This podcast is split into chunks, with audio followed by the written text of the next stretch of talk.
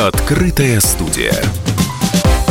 В рамках деловой пятницы в медиа-центре «Комсомольской правды» прошла конференция на тему IT-замещения, проблемы и перспективы развития IT-сферы в России. Среди тем, которые обсуждали участники, импортозамещение в действии, кибербезопасность, чем заключаются вызовы новой реальности. На последней теме в своем выступлении подробно остановился технический директор Авито товары и авто Анатолий Панов. По его словам, этой весной многие российские компании столкнулись с DDoS и хакерскими атаками. Только те, у кого заблаговременно была выстроена надежная защита IT-периметра, смогли успешно им противостоять. Анатолий Панов рассказал о кибербезопасности на примере Авито.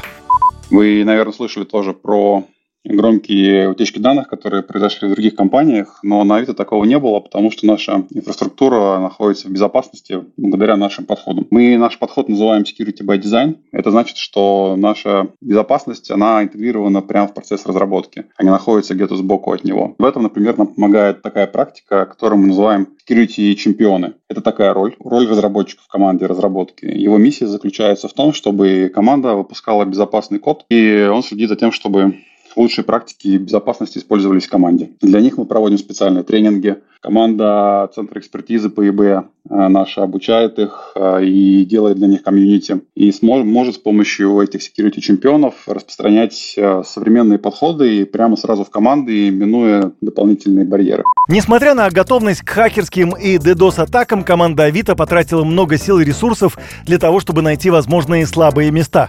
Разработчики и программисты провели ряд тестов, анализ проблем, с которыми сталкивались другие компании.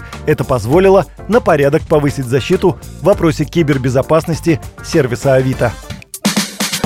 Открытая студия.